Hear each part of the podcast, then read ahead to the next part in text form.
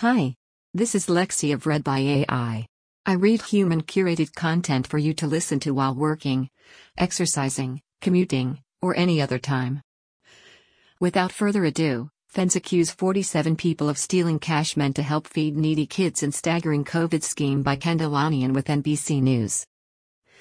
Federal prosecutors announced charges Tuesday against 47 people accused of carrying out the biggest COVID fraud scheme to date a theft of $250 million through what officials described as a brazen and staggering plot that exploited a federal program designed to feed needy children in Minnesota.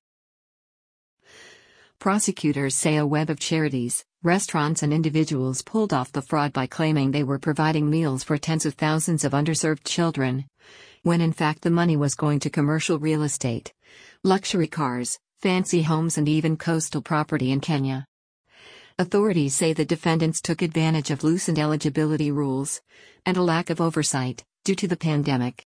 This was a brazen scheme of staggering proportions, U.S. Attorney Andrew M. Luger said in a statement. The defendants worked extremely fast, stealing money at a breakneck pace. He added at a news conference announcing the charges. More than 125 million fake meals are at issue in this case. Many of the defendants are charged not only with fraud but with bribery because the government alleges the charities took kickbacks from the food sites in exchange for steering them federal grants. And many are charged with money laundering for allegedly moving stolen funds through shell corporations and other vehicles to blur the trail. Prosecutors say the fraud was overseen by Aimee Bock, who ran a nonprofit called Feeding Our Future. She has denied wrongdoing and argued that if fraud occurred, it was without her knowledge. Non-profits such as Feeding Our Future were supposed to sponsor and oversee the restaurants, community centers and other places where the meals were to be provided. The indictments say Feeding Our Future opened more than 250 meal distribution sites throughout Minnesota and fraudulently obtained and dispersed more than $240 million in funds from the federal child nutrition program, run by the Agriculture Department.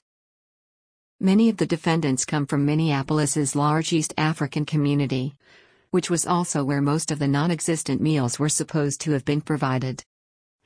FBI affidavits say one well known restaurant collected $1.1 million in a single month, claiming to have fed 185,000 children. The FBI pointed out in court records that a typical McDonald's restaurant takes in $2.9 million in an entire year. In the summer of 2020, the FBI said in court records State officials became suspicious of the large number of meals being claimed at sites sponsored by Feeding Our Future and sought to deny payments at many of them. But Feeding Our Future sued in state court, and a judge ruled that the state had not made its case and ordered the payments to continue. The sites continued to receive millions of dollars that the government now alleges was stolen, according to court records. The judge, John Guthmann, was out of the country and not reachable for comment his court reporter told NBC News.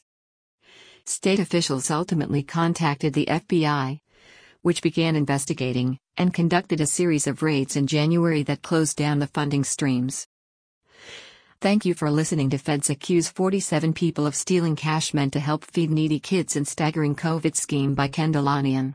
Please subscribe if you would like.